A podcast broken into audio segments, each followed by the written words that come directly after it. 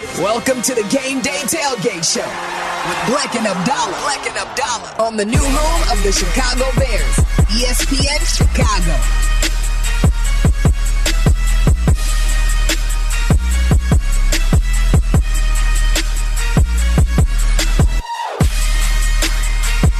Week 11 in the NFL. Bears and Lions coming up at noon right here on ESPN 1000. Joniak and Thayer will have the call of the game. Your home for Bears football is ESPN Chicago. All right, Abdalla, the Bears are 3 and 7. The Lions are 7 and 2. Big matchup for the Bears on the road in Detroit, and Justin Fields returns today. This is it, man. This is it. It all starts today. You got seven games. I'm talking to Justin. I'm not talking to you. You've got a lot of time, I would assume. Fields has seven games to figure this out. Otherwise, you're looking at a guy who wouldn't meet the media yesterday and Caleb Williams after their loss to UCLA. You're looking at Bo Nix, who put up six touchdowns in the first half yesterday. You're looking at Penix, who's making great throws yesterday to lead his team against Oregon State on the road in a great win for Washington. Drake Maye losing to Clemson. Today it starts. It, it's more beneficial for the Bears if Justin Fields goes out there and plays well. Now, again, this is a pun intended different animal in the Lions that they're going to face. This is one of the top five teams in the NFL, hands down. Well, for years, as Bears fans, we entered these matchups looking for victories. Uh, it, it's been the way of life as a Bears fan. Even when our Bears teams aren't great, we've always had the joke of, well, at least we're not the Lions. Yeah. Uh, this year, it's different. You you you said it. it. It's a different animal that they're facing now because you know the one thing that I've seen, and and I'm sure you've seen it as well. Uh, for those of us here in the Midwest that have friends from Michigan, from Detroit, who are Lions fans, this is the most excited this fan base has ever been. Oh, yeah. for one of their teams Easily. This is the storyline of the NFL season: is can the Lions get to a Super Bowl? And right now, at seven and two, they have just as good of a shot as anyone in the NFC, and they control the division. Here's the one thing that I thought was interesting, though. To this point, they have such a lead on the Vikings and the Packers, and of course the Bears, because the Bears haven't played well to this season. They've they've only won three games. The Lions have the majority of their division games from here on out. They've only played one division game to this point. So theoretically, if someone wants to take the division, beat the Lions. Yeah. It- It's in front of you. Go for it. You could. Now, the Lions to this point have been great. And like you mentioned, they're one of the five best teams in the NFL. I totally agree with you. Uh, we feature a segment on Bleck and Abdalla from 6 to 8 weeknights uh, once a week called Five Up, Five Down. And we look at the five best teams in the NFL and the five worst teams. And this week, we both have the Lions squarely in the top five. I Oh, yeah. believe we both had them as uh, I had them at four. You had them, I think, at three, right? Yeah, I had them. Uh, I had him at five, I think. Yeah. Okay, so they're both top five. We Yeah. both had them as top five teams, and, and they've kind of teetered on, on the brink of top five throughout this season. And I think the way, the quality of wins, and I thought last week, going on the road and winning a shootout is a different style than what they've won in previous weeks. And I think that's where you have to tip the cap and say, like, hey, this team is really good. And, you know, we can doubt the quarterback and Jared Goff, but essentially, this Lions team on both the defensive and the offensive lines, they control the game. And I think that's where, as a Bears fan heading into this matchup today, I'm nervous because we've seen this Bears offensive line get pushed back. We've seen this offensive line uh, have penalties. We've seen this offensive line not create time for the quarterback to throw. And you're going to get Nate Davis back today. Teven Jenkins is going to bounce back to his original spot on the line. Cody Whitehair is benched. And, and hopefully, this Bears offensive line can piece something together. But this Lions defense is going to be coming after Justin Fields today. And this is where Justin now needs to rise to the occasion and show us something that we don't think that he can do. Well, not only that, but it's a it's going to be on him especially because the way this defense stops the run, like their fourth best defense against the run in yards per play. So yeah, it's cool that you get your running back room is, is healthy again. The offensive line is the best that it's been and the healthiest that it's been in a while. But this is going to be on Justin because they're not as good. They're like 20th, 21st against the pass in yards per game. So I have a feeling that this is going to be on Justin Fields uh, to kind of put this team on his shoulders once again and not with his legs. Like, you've been off for a month. You've had four games to sit there and watch and kind of see this offense through a different lens, you know, with a different quarterback running essentially the same offense. Like, yeah, they might tweak a few things to fit Bagent, or maybe they run certain things or don't run certain things for him. But this is now your time to prove yourself that you want to be here. Not only that, like that you're a top quarterback, like that you can be, that you can play in this league. Because I'm sure that someone, if he's not here, someone will trade for him and he might go on to play somewhere else. But like, if you want the franchise money here, like this is it. You know, this is where it starts. And this Lions team, not only the team, but you mentioned the fans and the hostile environment. This is the 11th most penalized team in the league, the Bears. And going into that environment where it's going to be loud and the Bears literally false started while taking a victory formation in their last game against the Panthers. Like it's going to be on this offensive line who hasn't played a lot together to have the communication and for God's sake not put this offense behind the eight ball. Because the false starts, all that kind of stuff if you're first and 15, if you're first and 20 against this Lions team, you're done. It's over. Yeah, and that, that's where the Bears run game, like you mentioned, they need to keep it into manageable situations for the quarterback coming back for the first time in a month. So, uh, to the quarterback, uh, this morning, if you're just waking up, you're, you're joining us, you're getting ready for Bears football today, there is news. Uh, today, and it comes from Ian Rapoport from NFL.com. He has a piece that's up that was posted at like 5 a.m. this morning talking about the Chicago Bears and their multi pronged evaluation of their quarterback uh, heading into the 2024 draft this offseason. So it talks about Justin Fields. It talks about the final seven games here, how Justin has an opportunity to show the Chicago Bears that he's the guy for the job. And then this, this is uh, what I think is important from the piece. Rapoport writes The Bears face a similar scenario as past March, last March, as they opted to trade the number one pick in the 2023 NFL draft to the Panthers for DJ Moore, multiple picks, uh, giving Fields at least one more year and giving themselves more resources to build an infrastructure with. Chicago needed to be blown away by a quarterback to select one in the 2023 draft instead of trading the pick. Sources say it's the same view heading into 2024. Did you hear that, Bears fans? Hmm. That the Bears needed to be blown away by a quarterback last year's draft process, and that sources are telling Ian Rapoport that it's the same view heading into 2024. He goes on to say the Bears would need to be blown away by a rookie QB to move on from Fields three years after selecting him 11th in the 2021 draft. Sources say uh, sources offer that the into the decision that noting that this year's roster is stronger, more developed than last year's. So, in other words, it presents a better opportunity to th- give a fair evaluation of Justin Fields. So, Adam, when you see this, and sources are telling Ian Rapoport this morning that the Bears are in a scenario where they could have the number one pick, which they, they have from Carolina, and they can still win games here and not ruin that. What do you think of that? And I wonder what Bears fans think of it. If Ryan Poles is going into this without the idea that, yeah, we're going to draft a quarterback no matter what because we need to get this position right. Essentially saying we have to be blown away mm-hmm. to make the decision to bring in another quarterback, and we're going to go with Justin Fields. I, I think that's notable from Ian Rapoport this morning. Well, I think it's interesting because given what's gone on in college football this year, right? Like last year, Bryce Young was good. He was very good. He was the first pick. He was fine. Last year in college football, he was good. He had good stats. It was the offensive line and the wide receivers that were bad for, and the defense that was not good for Alabama that kept them out of the playoff. I would argue to this point last season, Bryce Young was a better quarterback than what we've seen on the field in college football this year. So that's my point: is that Bryce Young was good. He was fine. C.J. Stroud was okay. Like he wasn't blowing anybody away. Obviously, no one was like, "Hey, you got to take C.J. Stroud. Can't miss generational talent, right?" And then you've got Will Levis and Anthony Richardson, who was just who didn't really, you know, make his way up onto the draft board until they got to the combine. Um, but this year, everyone was supposed to be blown away by a guy who has now lost five five games this year.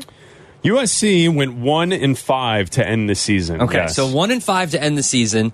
He hasn't really impressed either. Like he's put up some gaudy numbers in games, right? But for the most part, once the competition got to the point where you're looking at the Utahs, the Oregons, the uh, UCLA's yesterday defense is pretty good. He looked pretty pedestrian. He didn't look like the world beater. And you've been saying for months, front runner style quarterback, where if everything's going right, he's all smiles and puppies and kisses on the sideline. But when things are going poorly, like yesterday, you saw Oh, sorry, him. those, those are the tears from last week. well, yeah, you saw him pouting on the sideline Yeah. after he threw an interception. Yep. Uh, obviously, the wide receiver fumble is not his fault, but he played poorly in the first quarter and in the first half. And okay, he's got some good throws, okay? But the generational talent that we were supposed to be blown away by, the hands down Heisman favorite to start the year after winning last year, to repeat as a Heisman winner, has completely fallen off. And I, I think the Bears should be impressed by certain quarterbacks. Michael Penix has played insanely well. He's often injured, so I would stay away from him. Bo Nix has played out of his mind the last few weeks. And then you've got, you know who's tied for first right now in Heisman voting? It's Jayden Daniels. Well, they they haven't voted on the Heisman. Well, yet. I mean, you know what I mean. In odds, in odds is what I mean. Tied in odds for number one right now. It's Bo Nix is plus one twenty. Jayden Daniels is plus one twenty. The same. Like I'm not saying take Jayden Jayden Daniels. Daniels has had a great season. He's had a great season. So there's better talent to me this year than there is last year. So what it means to me is they need to absolutely be blown away. I think there are QBs in this draft that could blow you away.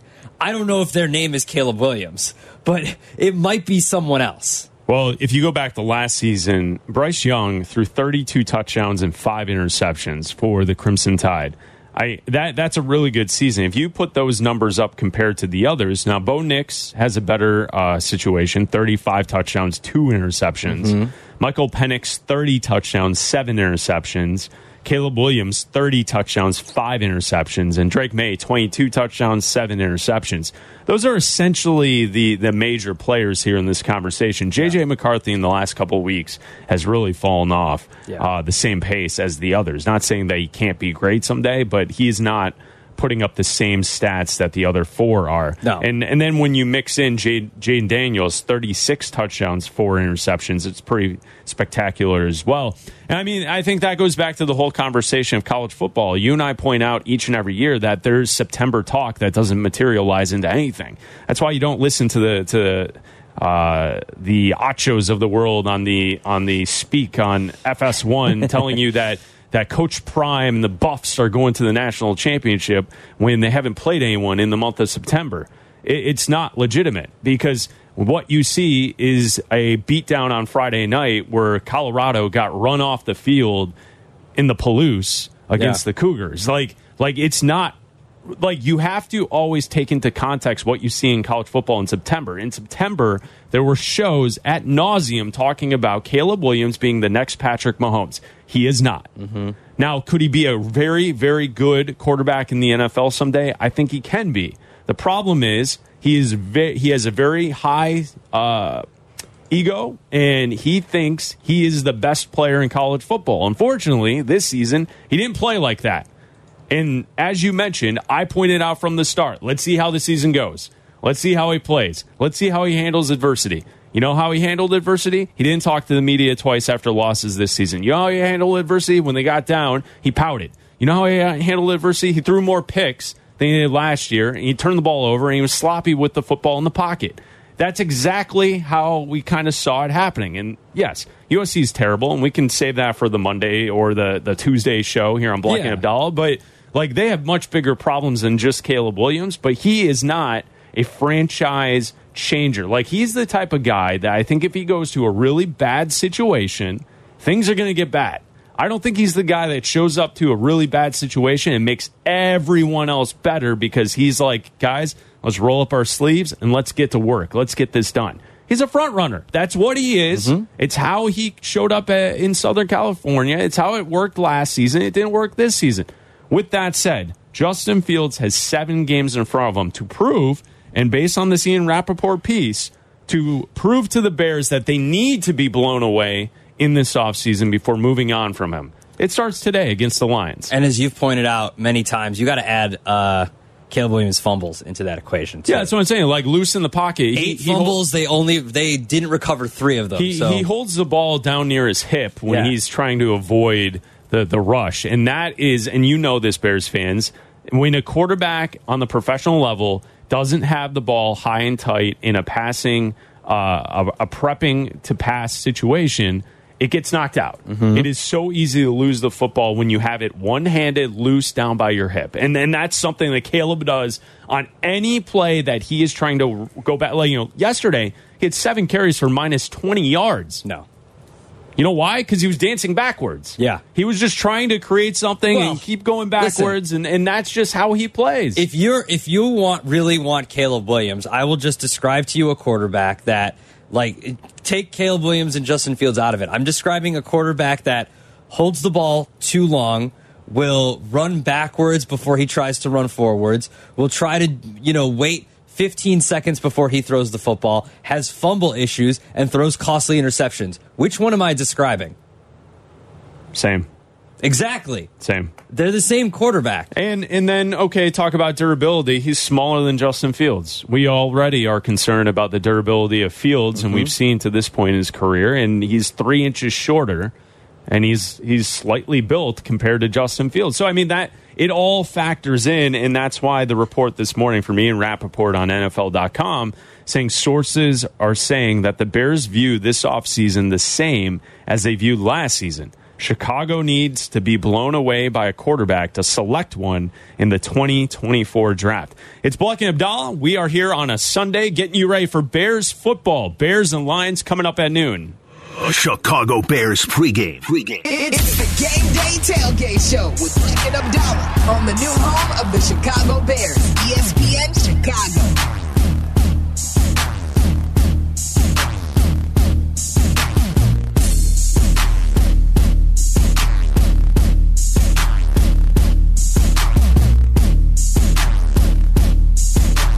And Abdalla on a Sunday here on ESPN 1000, the ESPN Chicago app. We are taking you into coverage at 10 o'clock. Our network pregame show with Sylvie, Lance, and Dion. They will get you ready for the Bears and the Lions coming up at noon right here on ESPN 1000. When you look at these seven games, not only for Justin Fields will this determine his future, how he performs over the next seven, Abdalla, but also I think it will determine whether or not Matt Eberflus is back in the mix next season. I mean, I I, I think he has to win games here to to get back with the Bears for next year. I don't think that you can win four games in your second season and seven total in two years and continue on as a head coach of an NFL team. No, I don't. I mean, there's still a chance.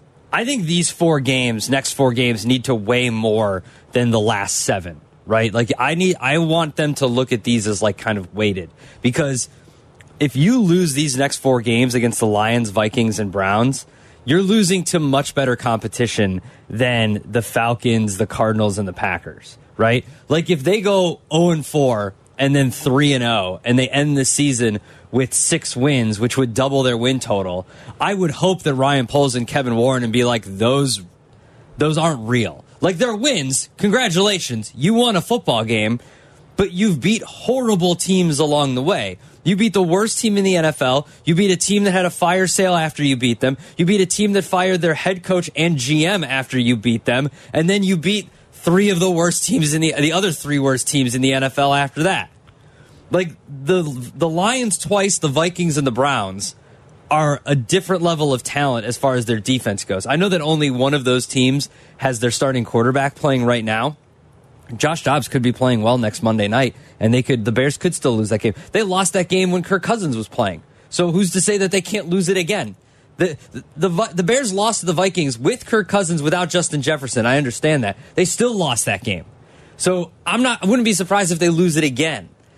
So I hope that it looks that way because I don't think that the coaching staff can go in and just say, "Well, we have we doubled our win total from last year, so bring us all back." Like you have to use the eye test and go into the numbers and look at the teams that they beat, and hopefully they use that metric as opposed to just checking a box that says win more games and we'll bring you back. Well, and and it's it, the opportunity is there, right? Like that's the thing is you you listed off all the different things with these teams and the quarterbacks and some good defenses.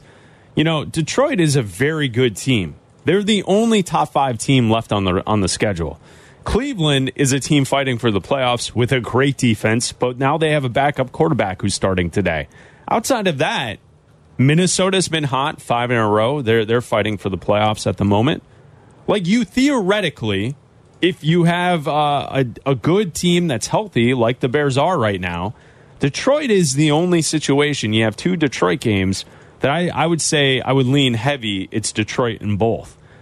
With that said, that means there's five other games that if you are building a program and you're moving it forward and you're looking ahead at next year there's an opportunity to add five wins here at the at the end of the season that would really give a lot of momentum to next season. Yeah.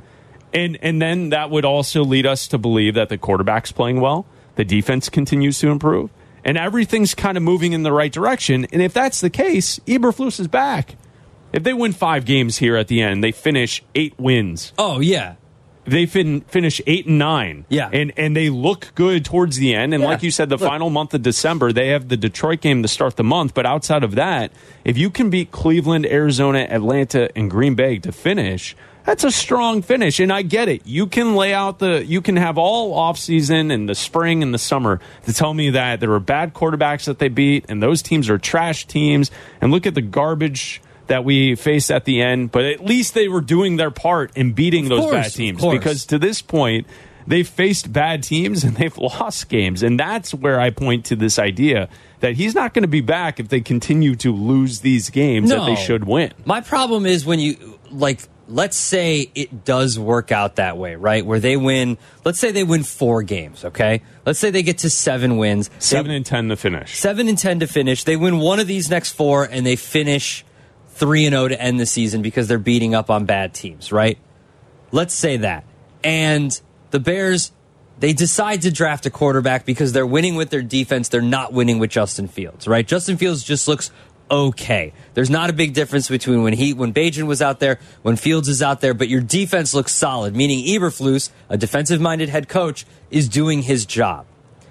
My problem is if you bring in another quarterback and you only have 6 or 7 wins next year, that's not going to be good enough.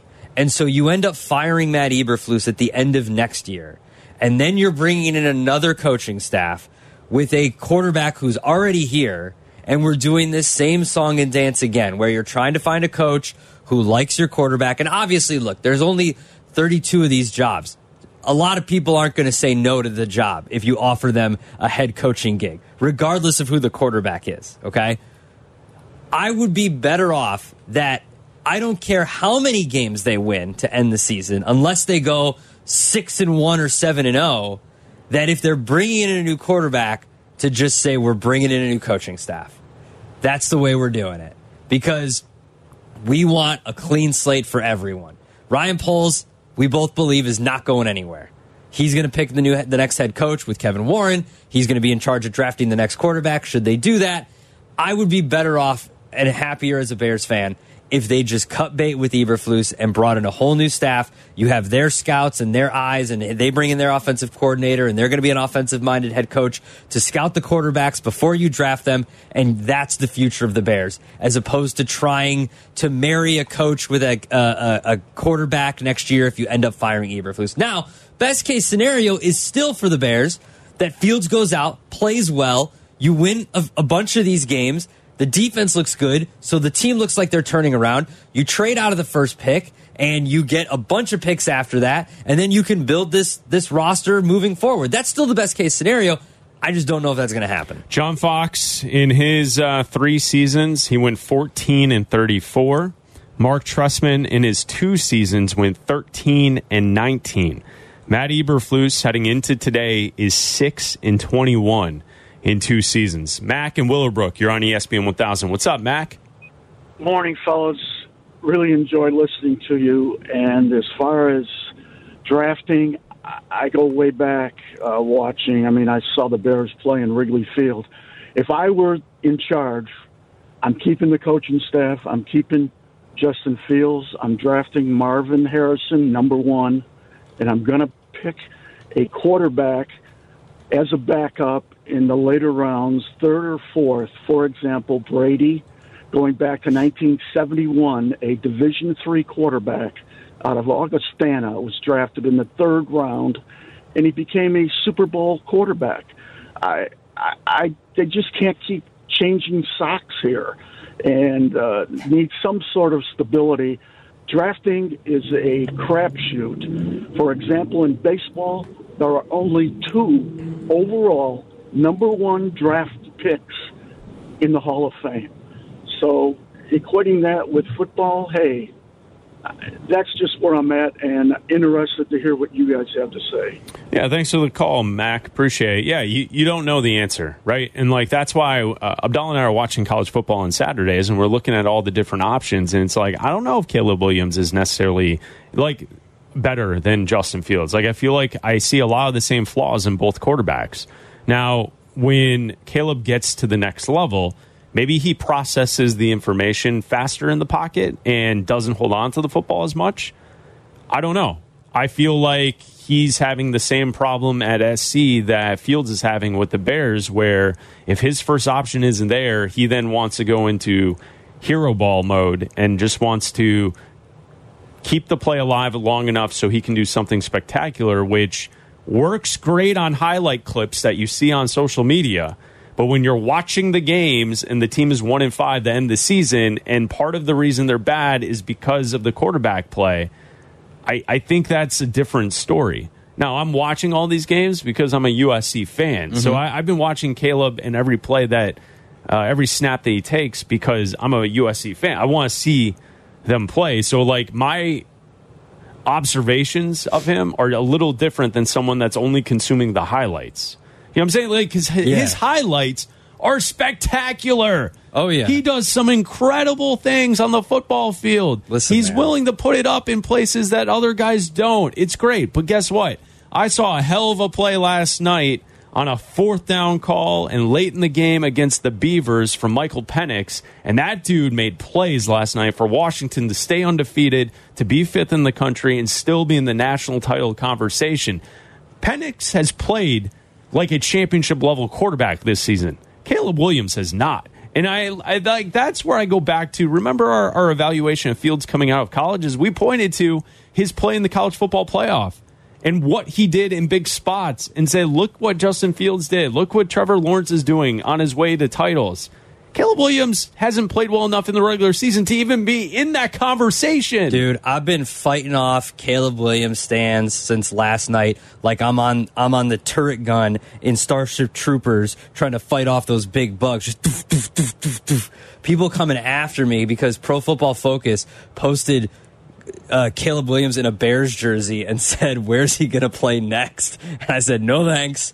Like people just watch the highlights. Like that's the point. People just see the highlights and they see the gaudy throws and they see that does. We've seen here that that doesn't work.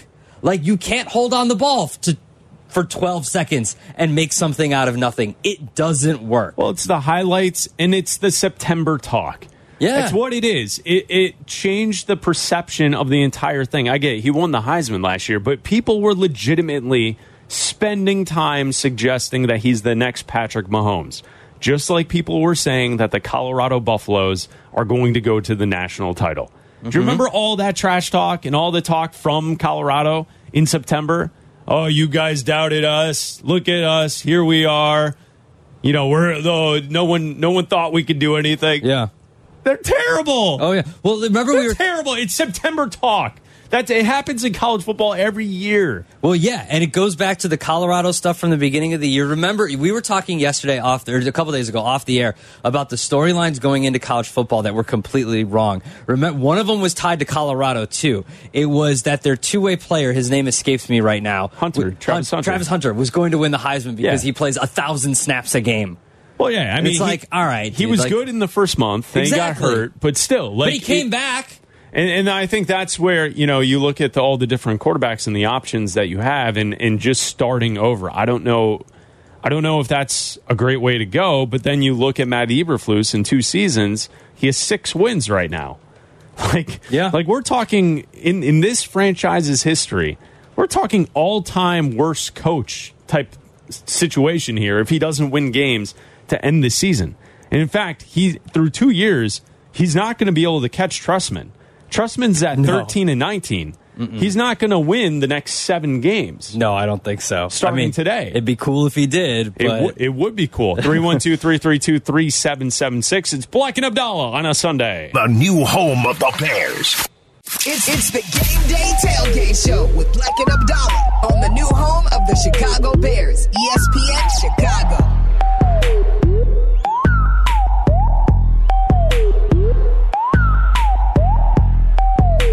Bleck and Abdalla on a Sunday, getting you ready for Bears and Lions coming up at noon. Kickoff with Joniak and Thayer. Your call of the game right here on ESPN Chicago. Bleck and Abdalla, coast to coast, or at least to the Rockies. We go to Isaac in Denver, listening on the ESPN Chicago app. What's up, Isaac? Hey, good morning, guys. Love your show. Love hearing you guys in the morning. Thanks, man. Um, yeah, man, I'm excited about the Bears. Excited to see Fields back in action, and you know, I completely agree with what you guys have been saying, especially you, Abdalla. Um, I really hope that unless they are totally sold on one of the quarterbacks, and I'm a huge Oregon, Oregon fan, so of course I love Bo Nix, but I also understand he's in a perfect situation right now.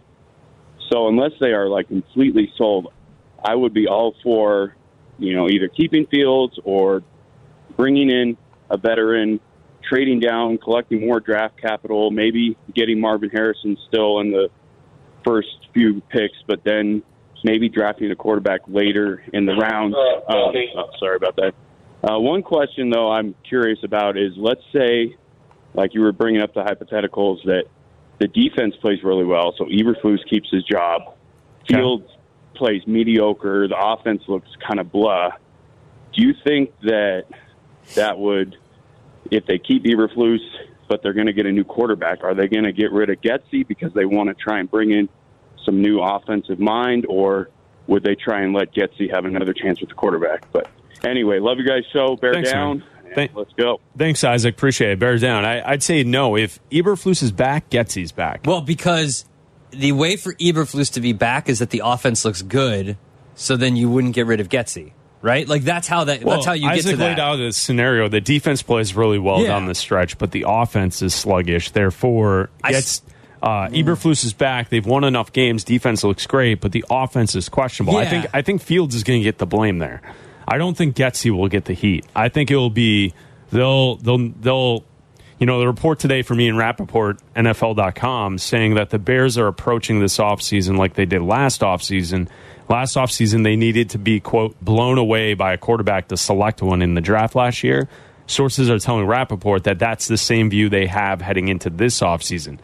I would imagine if the defense is good and the offense looks uh, like so-so, then the quarterback is going to be not playing that great, and therefore someone will blow them away that they will go with a different quarterback. And it could be, as Isaac said, I look, we talked to Tom Thayer on Bears Night in Chicago on Monday night, and his philosophy was go get the guy that's played a lot of football, like not these two year starters, not these transfer guys, whatever it is.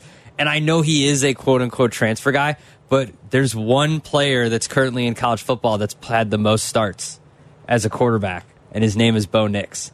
And the more I see from him, the more I like him. I know he's got a, a great situation in Oregon, but the numbers as he put up, and he's also just started a ton. Like he's he's Bagent with proper seasoning, right? Like he's Bagent played. All I heard about Bagent when he was starting was he's going to be great because he's played a thousand games. He's played a th- he's seen everything. He's seen every coverage that that D two schools can offer you, right? He's played a ton of snaps. He's played more snaps than anybody that's ever lived that played the quarterback position. Anybody in the history of football. Well, that's Bo Nix, but Bo Nix actually does it against real competition. Like he does it against top teams. He does it against the best of the best in college football. Like he's been put, putting up crazy numbers against very good defenses this year in the Pac-12. Yeah, if you want to look at the top four guys who are likely to be there for quarterbacks in next year's draft, Uh, this is how it breaks down. Caleb Williams is 22 years old. His birthday was yesterday. Uh, Bo Nix is almost 24.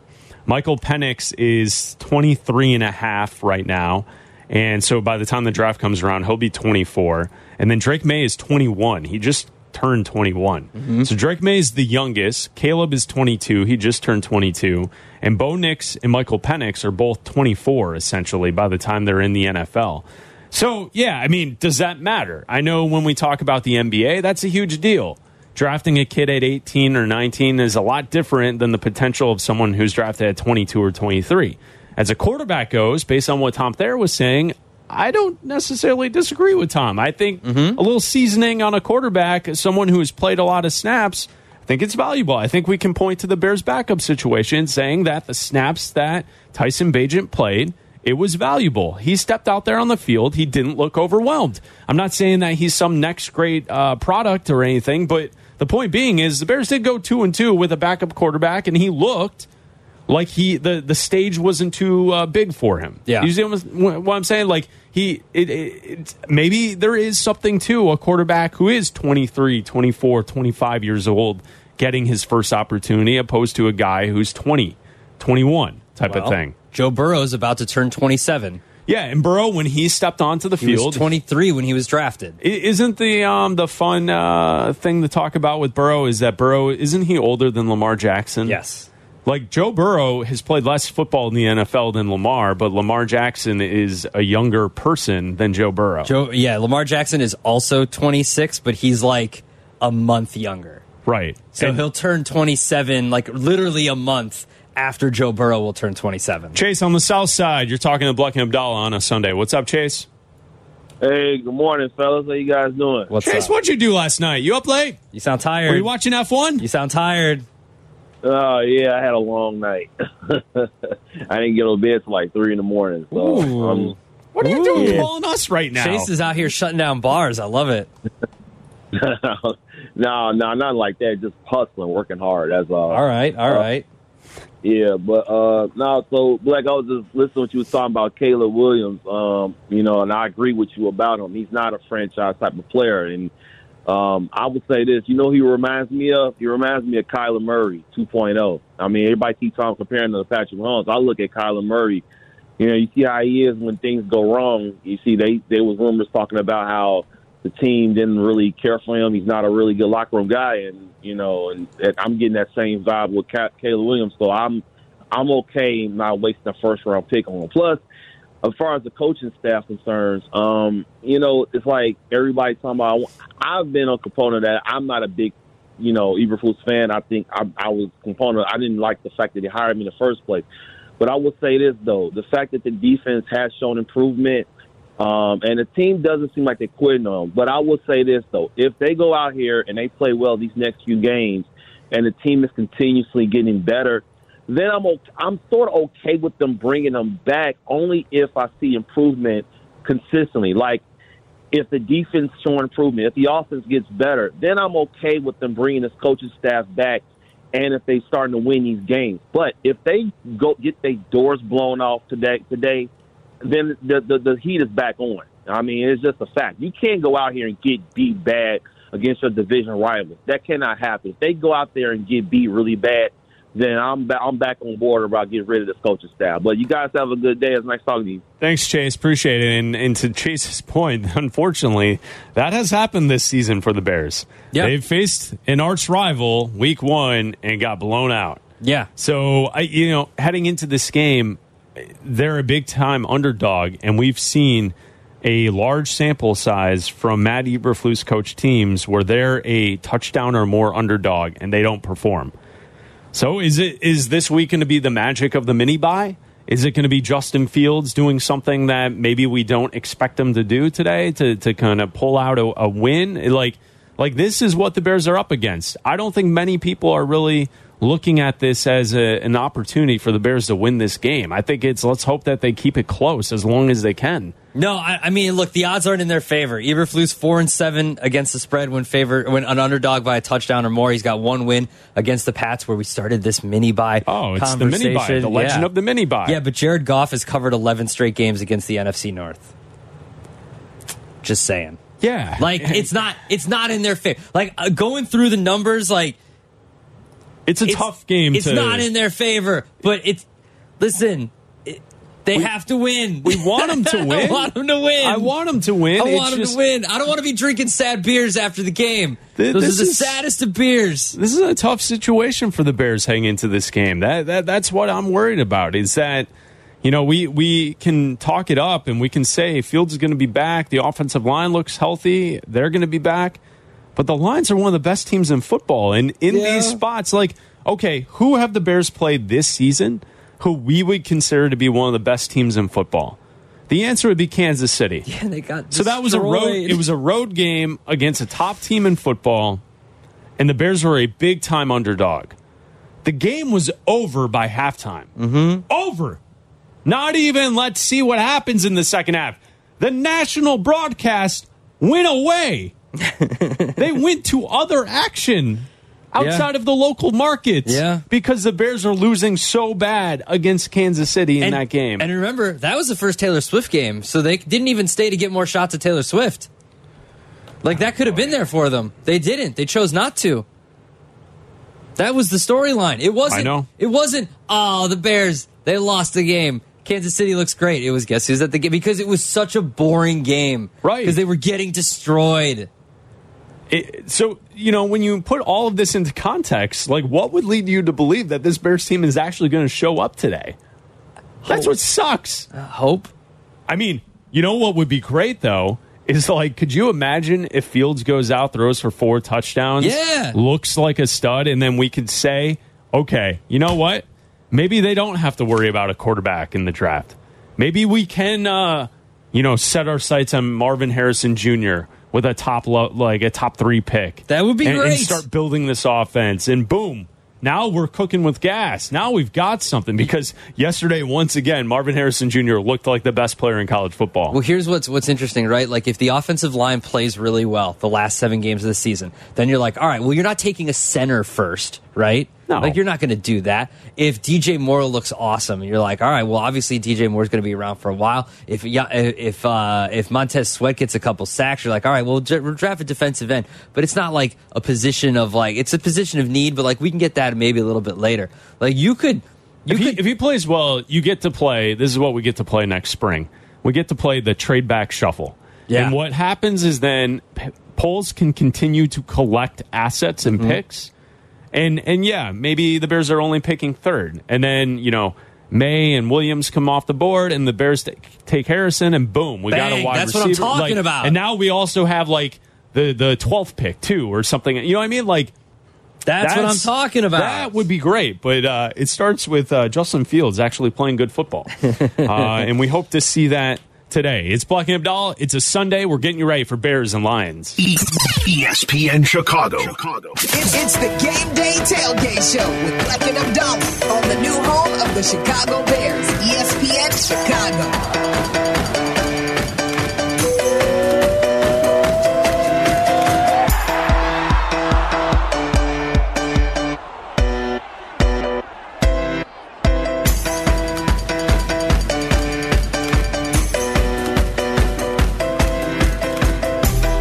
Abdalla, getting you ready for NFL football today. Week 11 in the NFL. The Bears are on the road in Detroit to face off against the Lions. Bears are 3 and 7. The Lions are 7 and 2. Week 11 in the NFL, there's a lot of games that I, I think a lot of people are kind of kind of they're just going to look at and be like, ah, it's not really that interesting unless you're a huge football fan.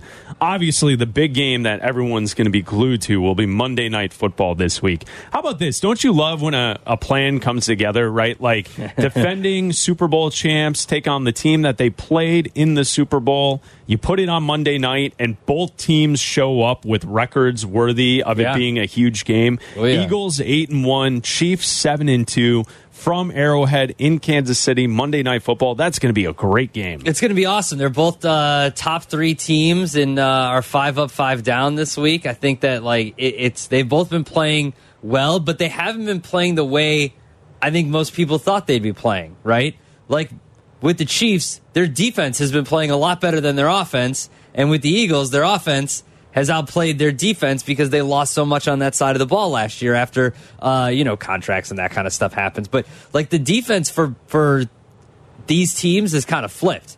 Like the Chiefs, Mahomes is, is playing well, but it's that defense that is carrying them through games. Absolutely. We'll continue to preview week 11 and the Bears game today, Bears and Lions. Uh, watch a lot of college football yesterday. How about Michigan? Pulling out a tough game on the road against Maryland. They win 31 to 24. Uh, Jordan Travis, quarterback from Florida State, Oof. he injured lower leg, was carted off the field early. Florida State was down 13 nothing to start in the first quarter, and then they bounced back. They roll 58 to 13, but now they'll be without their starting quarterback for the rest of the season. Washington with a really good win over Oregon State, 22 to 20. That was a fun game. A lot of really good college football last night. The, the night slate, the, the six o'clock starts, Good. All of those games came down to the final minutes. It, Yeah. it was a great night of football last night. Yeah, it was obviously. We talked about the quarterback performances a little bit earlier too, but that game, Washington and Oregon State, to me, first of all, it just looked miserable. Like it just looked like two teams that Loved just it. did not want to be there. Like I like that. no, I'm I'm glad I'm not in it. Yeah, I'm like, glad I'm not like sitting there, watching but it, I like watching it on TV. But like it's sleeting and ju- like it, No, guys, are, it just looks cold and Th- gross. That's where you and- know if we get into the combo of are you a college fan or an NFL fan, the one thing that you still get in college football is a little flavor. yeah, You know, a little regional flavor, and and I think that's where every NFL game looks the same for the most part. A lot of the new stadiums that are built have the fake grass, and it all looks like sterile. Mm-hmm. Where, yeah, you're right. Out there in Corvallis in the rain, those fans were, were ready to, to saw some lumber. They were wearing the hard hats. like, like it's it was a fun game to watch. A little like it was it was good to watch. I le- I love that about college football. Yeah. That no matter where the game is, there's a different flavor to to everything you consume. Well, also the stars that we've been watching all season shining, like that that Michael Penix throw on fourth down to seal the game, like that was that was a big boy NFL throw. Like that dude makes all the plays when he needs to. He plays insanely well down the stretch when they need him to in tight games. He played great against Oregon, which was a field goal game earlier this year. Like they like he is if it wasn't for the injury concern, he would probably be right now the top prospect. Because I think a lot of people, you're going to see it. It started a little bit last week that a lot of the analysts now are saying, I don't know about this Caleb Williams guy. And so if you see those NFL style throws like at week in and week out, that's what gets you shooting up the draft board. Because he wasn't, he's like what? A, a, a, he's going to be the cusp guy. He's going to be this guy that's like maybe someone goes back into the first round to get him.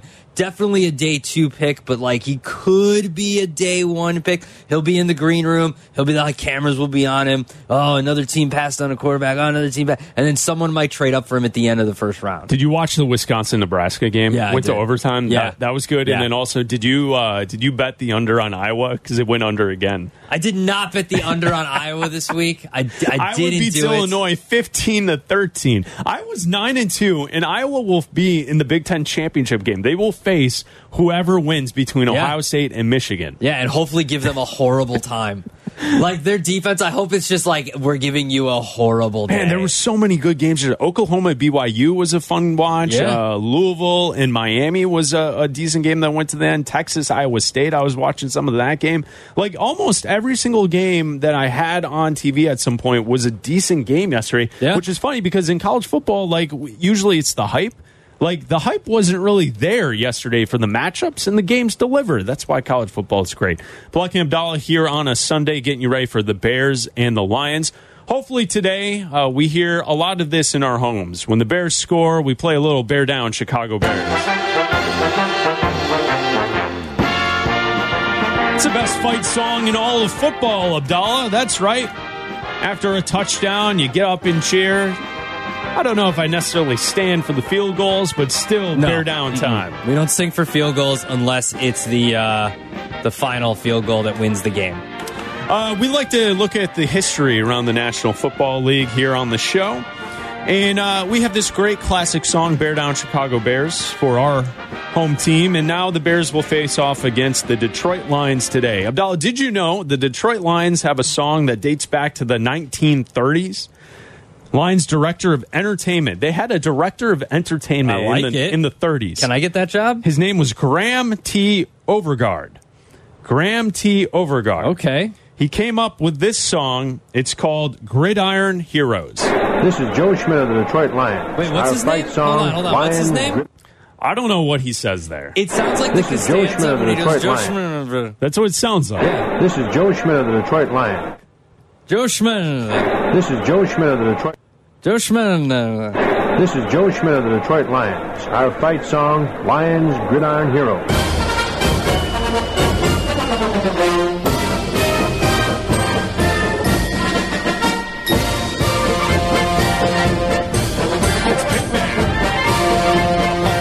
This gets the crowd fired up. I guess so. What year is this? Uh, it dates back to the 1930s. Oh yeah, nothing fires up uh, a, a fire up a lucky to this. Yeah, well, you get the brass section Yeah. working. Your last has made you a sandwich. All right, Lions. I'm sitting down. I'm getting ready to watch a football game. Now, it's not my style. I would prefer bear down Chicago Bears, but at least the Lions are bringing something to the table. Like Yeah. some of these teams with these newfangled songs, like no one wants that. You want big band. That's, Yeah. that's a fight song. All right, there you go. You got horns, you got the whole thing So going. apparently, that is Joe Schmidt, 91 year old Joe Schmidt. He wasn't 91 there. He had 24 interceptions for the Lions. He was their head coach too from 1967 to 1972. Still with us. Good for him. Still with us. How about that? Now he my played for the Lions for 13 years. He played linebacker. Now, my loose internet research tells me that the Lions have now had a uh, someone in the stadium sings to this, who's like Okay. a younger person, Okay. to kind of liven it up. But there you go, Lions Gridiron Heroes. All right. Eh, okay, of all the songs that we've featured here on the show, this isn't too bad. It's not the best. The Chargers one is still the best. yeah, that's an all-time classic. Uh, but this one's okay. Thank you, Joe Schmer. Appreciate your time and your friendship. Well, we want bear down Chicago Bears. That's what we want. This is a big band. It's Bleck and Abdalla. We'll be back in two minutes. ESPN Chicago. Chicago.